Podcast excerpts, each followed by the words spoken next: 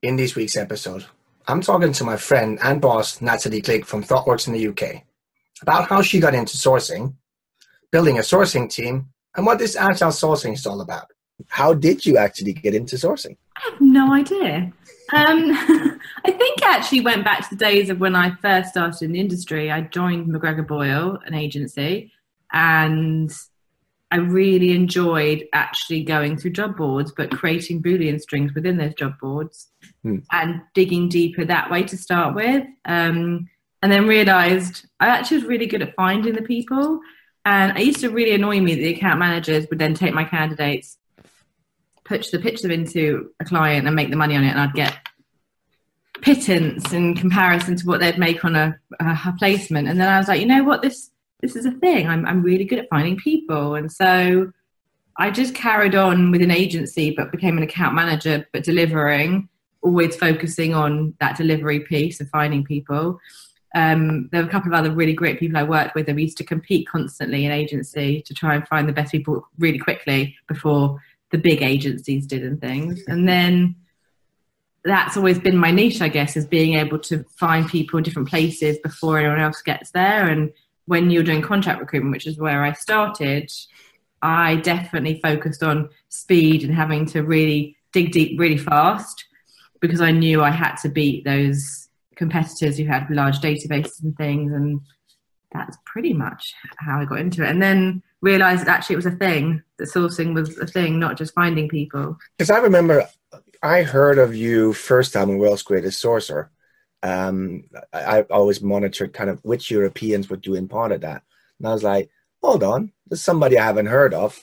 And she's based in the UK and she's in London. I, I just came into the whole sourcing world late in the game. I think I've always done it.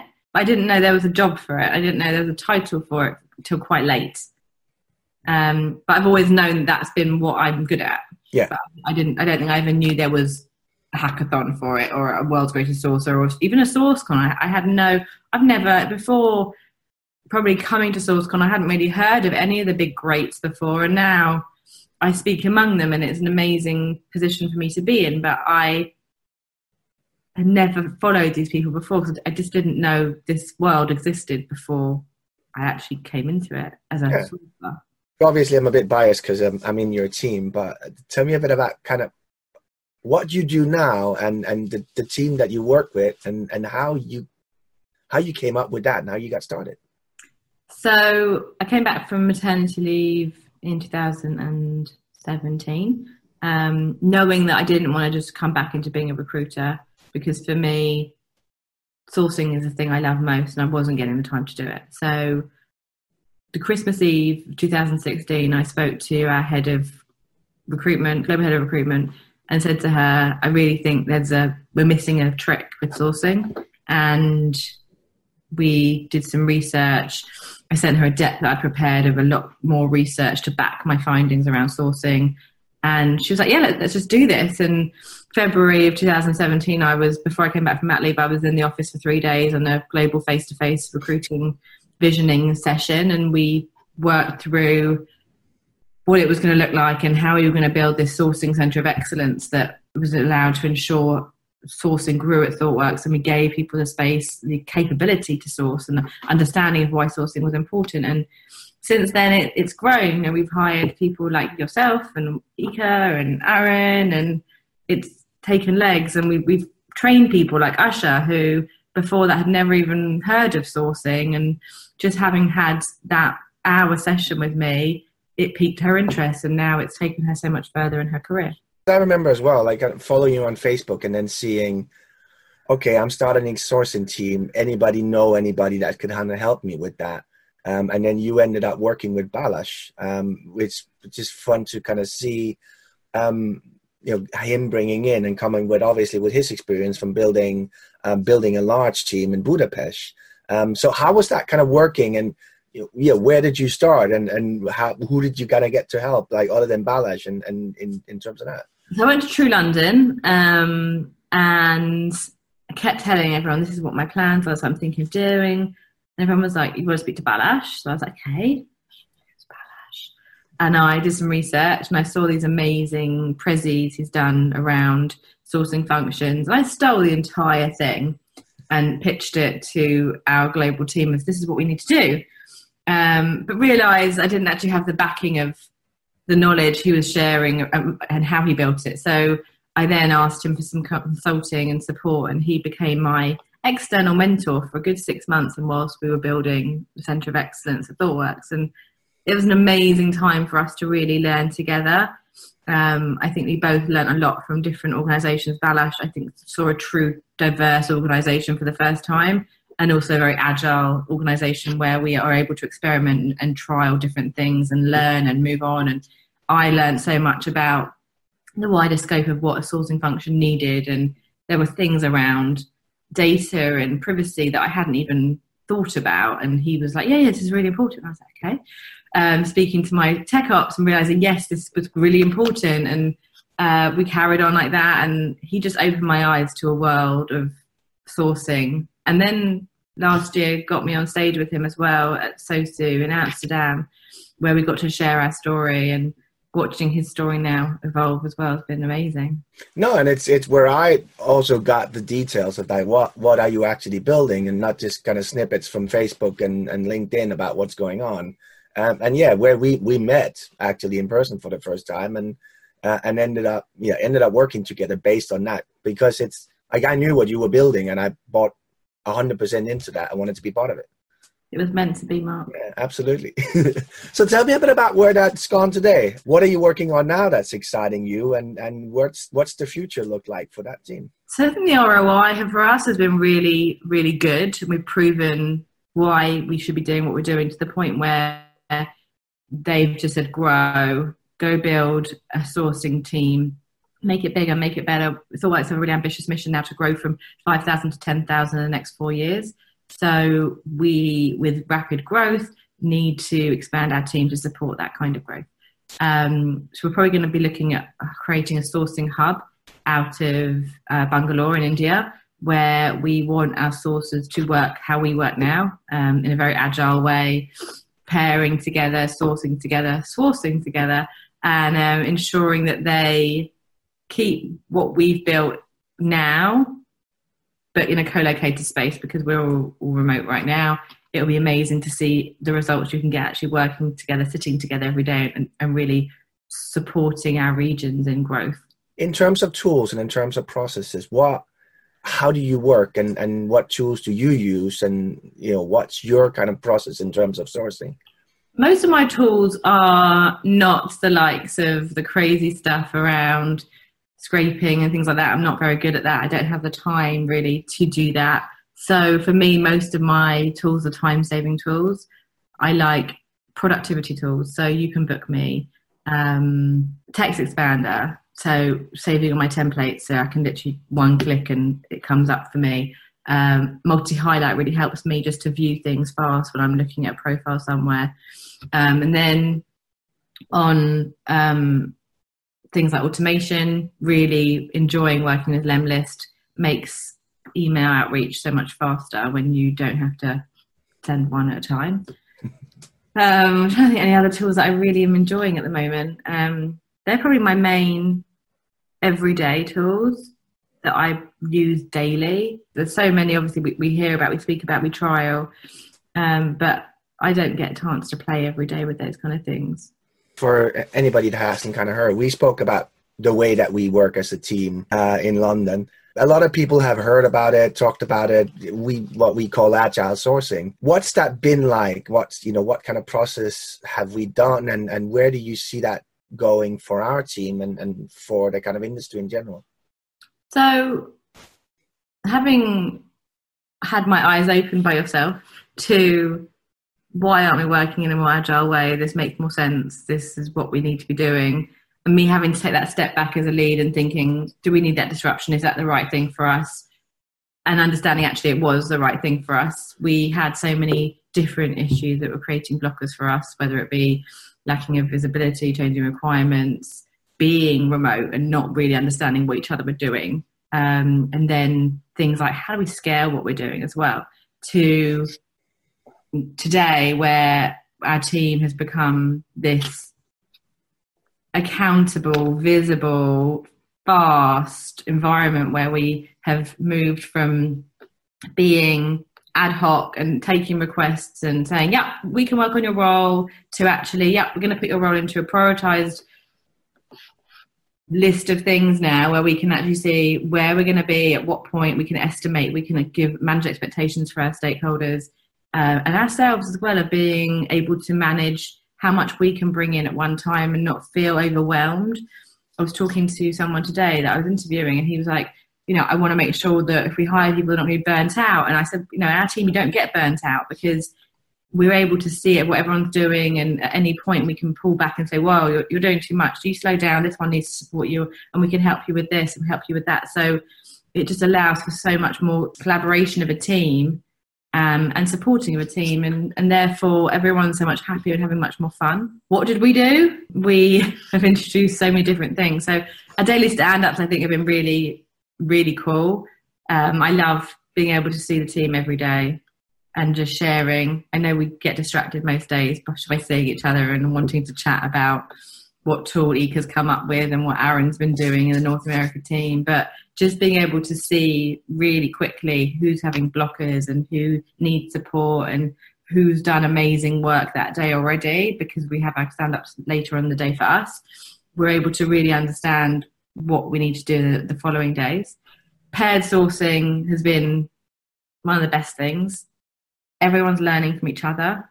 Even I learn from some of our junior team members because they think differently to me. And having that difference of mind allows us to bring in more diversity, learn how to search differently, challenging each other, um, and just opens our pipeline to such a diverse set of candidates as well as a diverse search. So it's yeah, that's been a really eye opener for me. Um, but also the quality piece because when we're challenging each other, is that the right profile? Would you put that in? Would you have put that in? It allows us to actually bring that quality so much higher for the hiring partner that we've noticed when they have that calibration, a calibration of goods is so much higher than the nose because we've got it, we understood it, we've asked each other, we've challenged each other, and it's made us question it far earlier than we probably would have done otherwise. And therefore, you'd hope less candidates, needing less outreach, needing less time to fill because you've nailed it in your first search rather than in your second, third, or fourth. We've coined the phrase swarming. I think you and I came up with this together. Um, swarming in Agile is when all the developers get together. We have combined the word swarming and sourcing and come up with sourcing where we all work on one role together so that we can create a long list really, really fast, probably within a day how many people we were able to put a list of 100 people together in one day um, and be proud to say, you know, this is what we've done and this is what we're able to do and, and move on to the next really quickly. Um, I think that's a really special way of working and I would never want to change that now because it's definitely, it's improved our velocity fundamentally for, you know, the future of how we grow. Then we have again, I mentioned about um, accountability, visibility, having things like our Trello board are allowing us to really track where we are in each progress. I look at it probably three or four times a day to make sure I know where we are and what we need to be doing, moving our cards through the steps to ensure that we allow the team to understand what needs to happen next and, and where we're really seeing blockers of something sitting in one place for too long. And then just putting things into sprints as well. So um, our sprint cycle has allowed us to estimate, to manage expectations of ourselves, of our, of our hiring partners, and it's been a really interesting thing having week one, the out, the long list, short list to long list feedback, week two, outreach, whether it be you know first or second outreach, week three, follow up more outreach, phone screens if we're doing them, week four, we get to done. And we can move on to the next thing quite happily knowing that we have done what we had set out to do for that particular sprint um, and, and, that user story and, it, and, it's made sense for the customer and for us. What's something that you would want to do but haven't had time for yet? I have a huge pile of books sitting next to me. Yeah. When I get time, I'd love to read. I keep buying them thinking, yes, this book looks amazing and I can learn from it. And I, all these thought leaders tell me about these books I should be reading. So I buy them and they just pile up and up and up and I don't read them.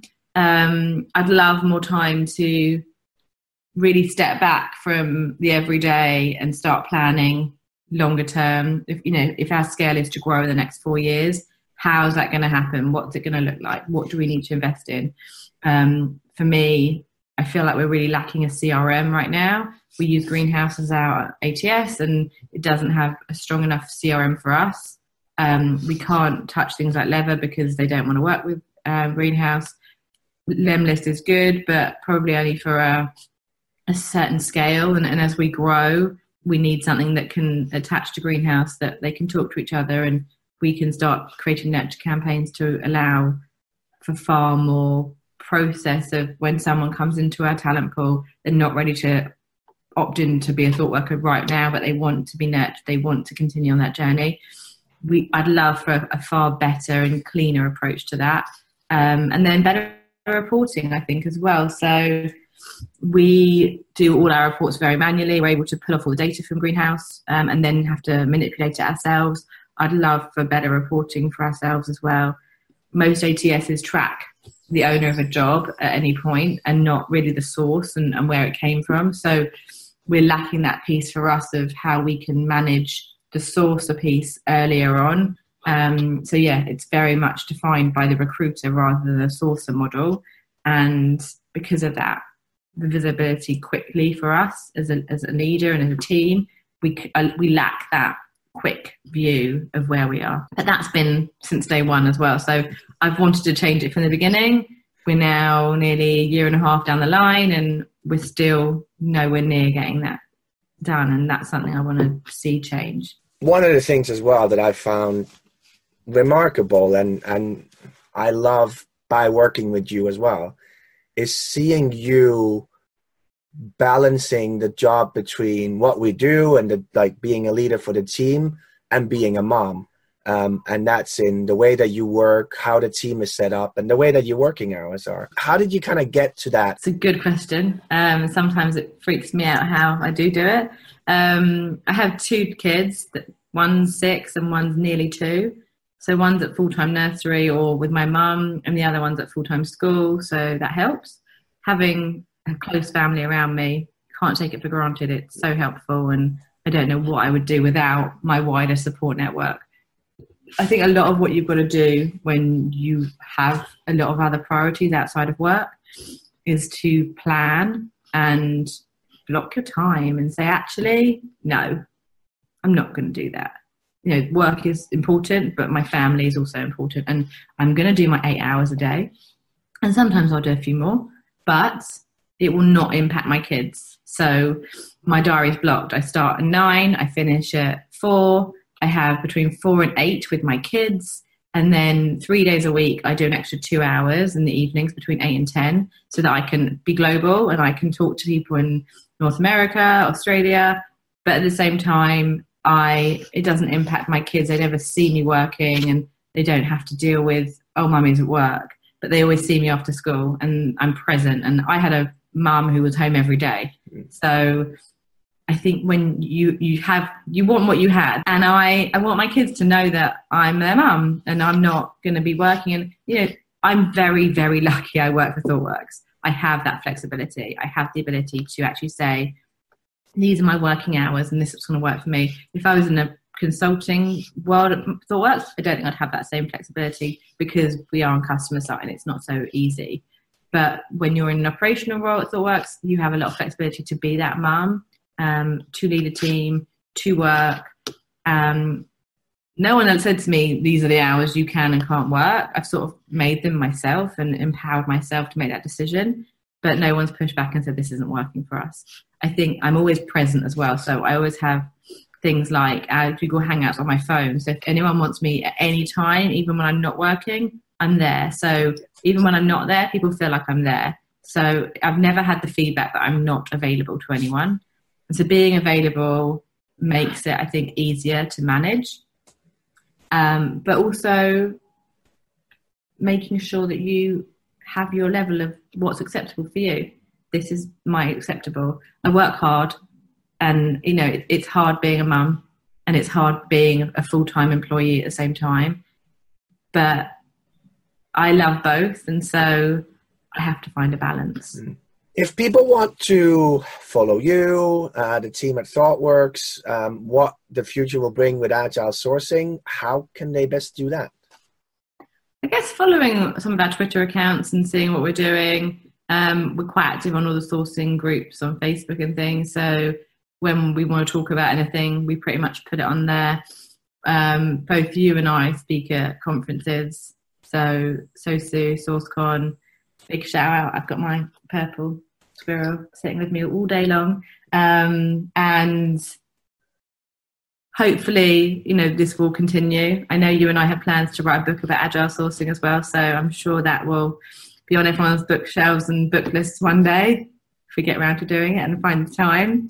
Um, and then I guess just reaching out to us because we are really open to sharing what we're doing. And I've had so many people ring us and message us on LinkedIn saying, "Hey, I loved what you spoke about. I really want to implement it. How can I do that?" And eventually we want to get into a place with ThoughtWorks where our team becomes more advisory as well. So a bit more like ThoughtWorks as a consultant does and going to customers and actually helping them to transform. So whether it's through having a, a new sourcing function, whether it's understanding how to be more agile, um, I feel like our team can really start to support that in the future for lots of organizations. So not just ringing us for a quick chat and understanding how they can do things, but allowing us to come in and, and understand the brand and how we can really support that change for them and that transformation. Thank you very much. Um, and yeah, thank you for letting me be part of that as well. Thank you for coming and joining us. And I would not want you to be anywhere else right now. That's same. Absolutely. Thank you, Natalie. Thank you all for watching. I'll be back next week with a new sourcing conversation. If you want to be one of the first ones to hear about it, make sure to subscribe to this channel and turn on notifications.